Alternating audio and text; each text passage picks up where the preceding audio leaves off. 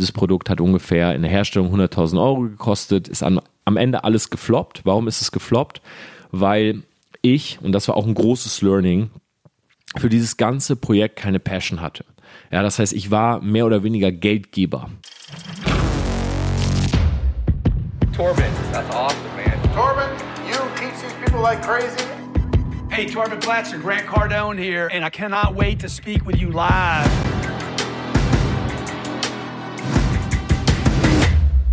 Business Insights von Torben Platzer und heute mit der Folge Auge um Auge. Wie geht man mit Verrat im Business um? Und Vorsicht, diese Folge ist blutig und diese Folge ist auch extrem kritisch, sicherlich für den einen oder anderen. Auge um Auge, was bedeutet das überhaupt? Ja, der Spruch ist aus der Bibel und oder zitiert an dieser Stelle die Bibel und damit soll ausgedrückt werden, dass man andere so behandeln soll, wie man selbst behandelt worden ist oder man behandelt andere so, wie man selbst behandelt werden will. Ja, das ist im Endeffekt auch das gleiche wie beim Sadomaso. Du tust nur anderen Leuten das an, was du selber auch aushalten willst. Ja, also wenn du den anderen in den Nippel reinkneifst, dann musst du davon ausgehen, dass auch in deinen Nippel reingekniffen wird. Und wenn du die Schmerzen nicht ertragen kannst, dann machst du ja auch beim anderen nicht. Und beim Thema Business ist es jetzt halt so, dass ich da wirklich ja, eine ganz eigene Meinung zu habe. Ich erzähle euch an dieser Stelle auch mal ein paar Geschichten von mir und ich selber sage, es gibt Situationen, wo du jemanden, der dich verrät oder wo du jemanden, der dir etwas Schlechtes tut, auch mit genau schlechten Dingen antworten musst. Ja, ich, ich weiß, es gibt viele Leute, die sagen, hey, äh, begegne Hass mit Liebe wenn dir jemand was tut und der entschuldigt sich bei dir, dann muss alles geklärt sein und so weiter.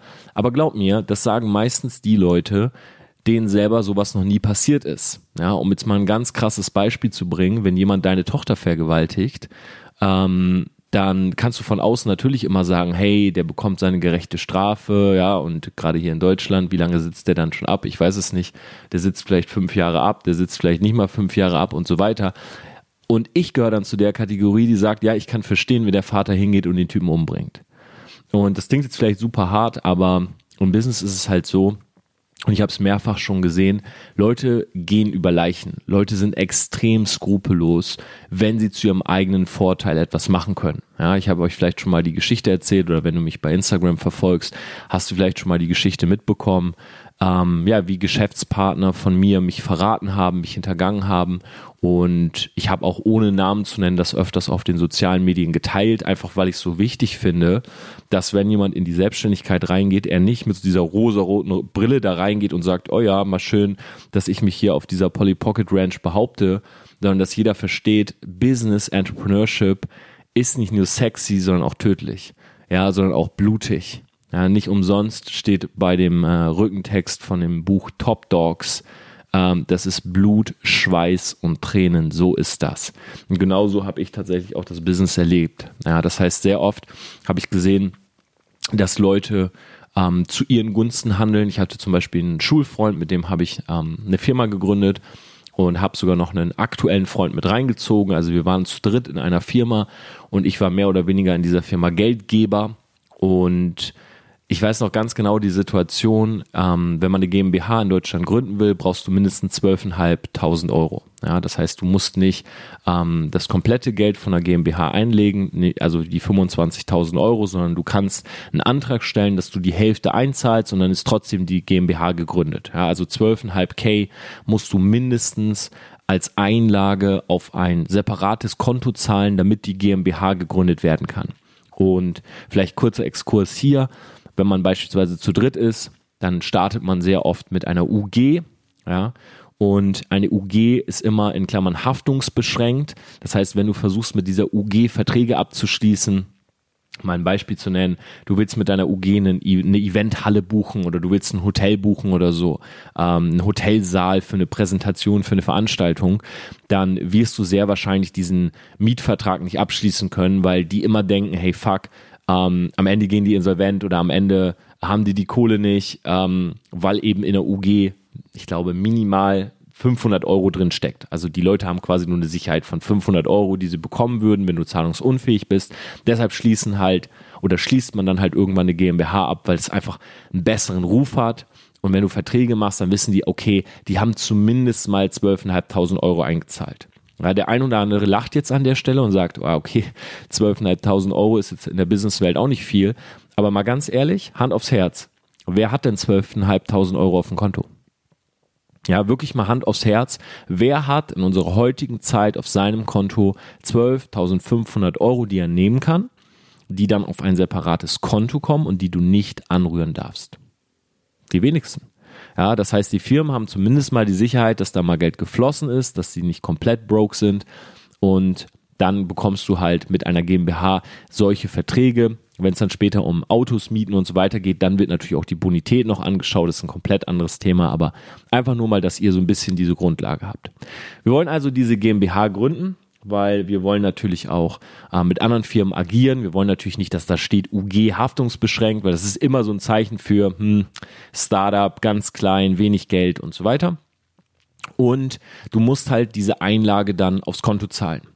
So, ich hatte zu Hause bei mir ein ähm, bisschen Bargeld noch ähm, ich habe immer im Vertrieb, ja, nimmst du halt auch immer Bargeld ein, du nimmst halt äh, Geld auf dein Konto ein. Ich habe auf jeden Fall zu meinem Kollegen, mit dem wir gegründet haben, gesagt, hey, pass auf, ähm, ich kann deinen Teil der Anlage, der Einlage bezahlen. Ja, ich kann, ich kann dir das geben. So. Und das liegt ja dann einfach auf dem Konto. Das heißt, irgendwann, wenn unsere Firma Geld verdient, dann nehme ich mir das einfach wieder zurück oder dann nimmst du es dir runter und gibst es mir wieder. Ich habe es ihm also bar gegeben. Und ja, ich weiß noch ganz genau, ich bin dafür extra in den Zug gestiegen, bin äh, zu ihm gefahren in seine Stadt, war auch nicht wenig, also war auch keine kurze Fahrt für mich, aber war auf jeden Fall so ein Tagesausflug, habe ihn ähm, in einem Briefumschlag das Geld gegeben, habe gesagt, hier, kannst die Einlage ähm, aufs Konto zahlen von deinem, von deinem Namen aus und so machen wir es. So, ich habe die Einlage gebracht, er auch, der andere Kumpel, den ich reingeholt habe, ebenfalls. Und so hatten wir dann unsere GmbH ähm, fast forward, ein Jahr später, die Firma ist liquidiert worden. Ja, das heißt, wir haben unser Produkt nie rausgebracht. Ich habe ungefähr in diese Firma 100.000 Euro investiert. Ähm, alles, finan ähm, alles versteuertes Geld. Ja, das heißt, ich habe immer meinen Gewinn äh, genommen und habe sozusagen privat in die Firma reingesteckt. Ja, wir hatten keinen Investor, wir haben ein Produkt hergestellt, und ja, genau, dieses Produkt hat ungefähr in der Herstellung 100.000 Euro gekostet, ist am, am Ende alles gefloppt. Warum ist es gefloppt? Weil ich, und das war auch ein großes Learning, für dieses ganze Projekt keine Passion hatte. Ja, das heißt, ich war mehr oder weniger Geldgeber. Startet, ich fand die Idee cool. Ich habe bei der Idee auch wirklich Spaß gehabt. Ich habe mir vorstellen können, dass das Ganze funktioniert aber ich hatte im Prozess von diesem ganzen Jahr einfach zu wenig Zeit, um reinzugehen. Und deshalb auch ein Learning für mich, nimm nie wieder Projekte an, wo du keine Passion für hast. Ja, ich habe zum Beispiel auch in die Juicery investiert, äh, bin dort mit reingegangen. Juicery sind eigene Läden, sind eigene Supplements, ähm, wir haben eigene Trainingsprogramme. Also es ist eine ziemlich große Firma. Beispielsweise unser Flex Store steht in Stuttgart. Wenn du aus Stuttgart oder Umgebung kommst, einfach mal in der Innenstadt abchecken. Ähm, das ist ein Laden, wo ich dran beteiligt bin. Und für die haben wir halt das Branding gemacht von meiner Medien- oder Branding-Agentur, von TPA Media aus. Und da habe ich Passion für gehabt. Ja, das waren meine Supplements, also die habe ich gefühlt. Ja, ich habe sie so gefühlt, als seien es meine Supplements. Ja, wir haben selber die hergestellt. Wir sind ein Team von fünf Leuten, die daran beteiligt sind. Und ich habe die genommen, ich habe sie gespürt, ich hatte Passion, ich wollte dieses Design mitentwickeln. So. In dem Projekt von dem ich gerade sprach, wo ich die 100.000 Euro investiert habe, war ich, wie gesagt, nur Geldgeber. So. Und deshalb ist die Firma äh, in den Sand gesetzt worden. Und naja, wir haben uns dann natürlich am Ende schon gestritten, weil wir so ein bisschen uns gegenseitig die Schuld gegeben haben. Ähm, der Kollege, der mich damals verraten hat, war auch der Geschäftsführer der Firma und ich habe natürlich zu ihm gesagt, hey, ähm, das kann ja nicht sein, wenn ich jetzt das Geld gebe oder hauptsächlich das Geld gebe. Er hat natürlich auch äh, Teile investiert, auch der andere Kollege, den ich mit reingeholt habe, aber ich war der Main-Geldgeber. Also ich habe das meiste Geld sozusagen reingesteckt. Es kann ja nicht sein, dass dann diese Firma pleite geht, beziehungsweise wir liquidieren müssen. Ja.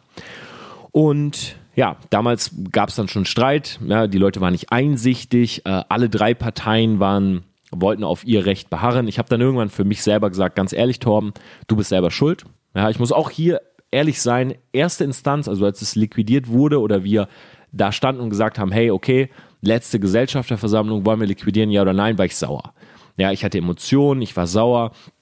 ich habe ähm, ja auch die Schuld von mir gewiesen, habe gesagt, hey, schau mal, ich war Geldgeber, du warst derjenige, der es nach vorne treiben sollte und habe dann aber zwei, drei Wochen später, als ich sonntags wieder meinen Reality-Check gemacht habe, meine Me-Time hatte, also wirklich für mich da war, da saß, habe ich gesagt, okay, weißt du was, es ist deine Schuld, Torben, deine Verantwortung, du hättest mehr Passion reinstecken müssen. So.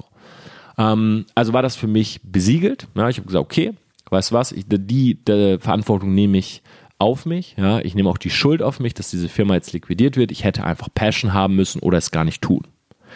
Jetzt war aber noch der Punkt der Einlage. Und den wollte ich halt schon noch gerne wieder haben, weil es war quasi ein Clear Cut. Ja, das heißt, wir sind seitdem auch nicht mehr befreundet und ich habe mir gesagt, okay, aber dieses Geld, was ich ihm da geliehen habe, das möchte ich schon gerne haben. Und naja, dann habe ich ihm eine E-Mail geschrieben, habe gesagt, du pass auf, ähm, alles blöd gelaufen.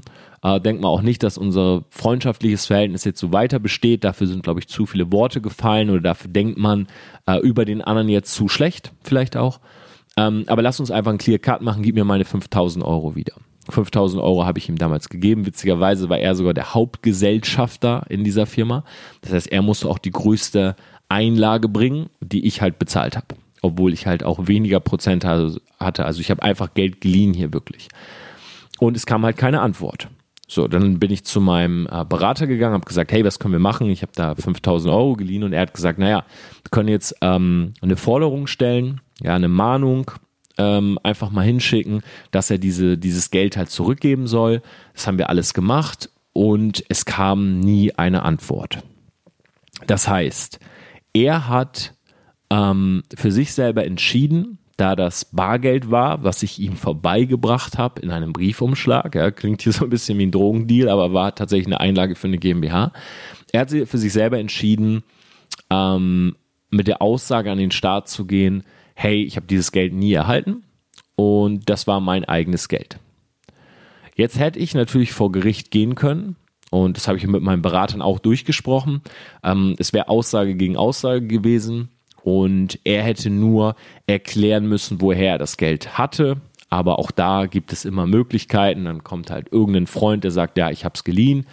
Und dann wäre ich halt mit Anwaltskosten da rausgegangen. Ich hätte das Geld nicht wiederbekommen. Und, und das ist auch der Grund, warum ich es am Ende nicht gemacht habe, ich ich wollte mit diesem ganzen Thema abschließen.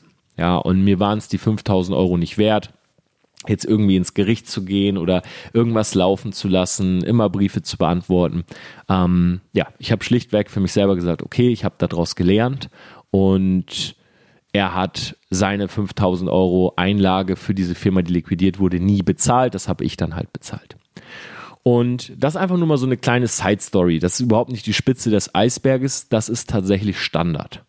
Ähm, es gibt viel schlimmere Geschichten. Ja, es gibt viel schlimmere Geschichten, wo Leute äh, mich um viel Geld betrogen haben. Ich habe mittlerweile über, das kann ich auch einfach mal so frei raus sagen, ich habe über 100.000 Euro verliehen, die irgendwo im Umlauf sind, die ich mittlerweile fast abgeschrieben habe. Ja, also wo ich mir sicher bin, ich bekomme das Geld nicht wieder. Und ich habe auch in meinem Umkreis halt viele Unternehmer, die sind weiter als ich, ja, die sind äh, mit ihrem eigenen Unternehmen, also machen noch ganz andere Umsätze, als ich es jetzt tue. Ja, ich habe in meinem, in meinem engeren Kreis jemanden, der hat gerade seine Firma verkauft für 300 Millionen US-Dollar, also eine komplett andere Nummer. Und auch mit diesen Leuten rede ich halt sehr oft darüber. Und es gibt Situationen, wo du dir eben nicht alles gefallen lassen darfst. Und diese Geschichte mit den 5000 Euro, das war so das Letzte, was mir widerfahren ist, wo ich gesagt habe, hey, ab jetzt muss ich das ändern. Und ich werde jetzt auch gleich sagen, warum. Wenn du dir was aufbaust, ja, beispielsweise du baust dir eine eigene Marke auf, ja, eine eigene Personenmarke, du baust deine Firma auf und jetzt wirst du halt immer größer und du hast aber noch nicht so diese Wahrnehmung oder du hast noch keine PR großartig, du hast jetzt noch nicht irgendwie die Fernsehsendungen, die über dich berichten und so weiter. Und du fängst aber an, dich aufzubauen. Ja, das ist so das Stadium, wo ich so vor zwei Jahren war. Da gibt es ein Problem. Wenn Medien, wenn PR und so weiter noch nicht da ist, dann ist deine Brand das, was Leute hinter deinem Rücken über dich sagen. Das heißt, wenn jetzt Leute über dich sagen, ja, dem, dem kannst du das Geld so abknöpfen, musst du dem auch nicht wiedergeben, der macht da eh nix, dann ist das deine Brand oder dann ist das Teil deiner Brand. Das heißt, das sagen Leute über dich. Und wenn du dir jetzt einen Ruf aufbaust als Unternehmer, wo sich rumspricht, ja, ähm, da kannst du eigentlich alles machen, so, der, der lässt sich sowieso alles gefallen, ja, der, da kannst du ihm das Geld rausziehen und so weiter, dann wirst du von einer Sache in die nächste betrogen, glaub mir. Es werden so viele Dinge kommen, wo du Geld gibst, es nicht zurückbekommst, wo du Leuten vertraust und so weiter. Und deshalb ist mein Standpunkt heute, nach dieser Nummer mit den 5000 Euro, Auge um Auge. Wenn jemand zu mir kommt, ja, und zu mir jetzt sagt, hey, ähm, lass uns einen Deal machen, das ist 50-50 und der mich irgendwie betrügt hinterrücks, würde ich heute auf jeden einzelnen Wege, den ich habe, dafür sorgen, dass ich mein Geld zurückbekomme.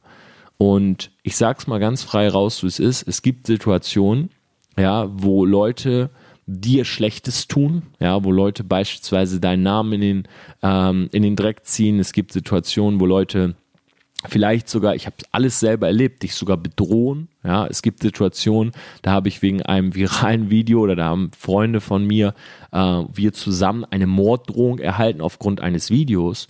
Und in dem Moment, wo man bei mir an Family und Friends geht, das ist bei mir so ein Punkt, wo ich sage, hey, okay, hier hört jetzt die Toleranz auf. Und hier verlasse ich mich auch nicht mehr rein auf den Rechtsstaat und dass das alles geregelt wird, einfach weil es viel zu lasch und viel zu langsam läuft.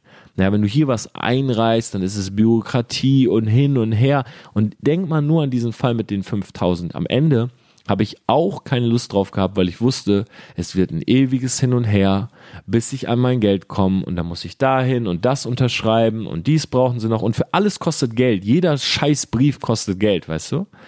Und deshalb habe ich für mich irgendwann entschieden, hey, jetzt läuft's anders. Ja, und mal blöd gesagt, wenn mich jemand bedroht, bedrohe ich ihn zurück.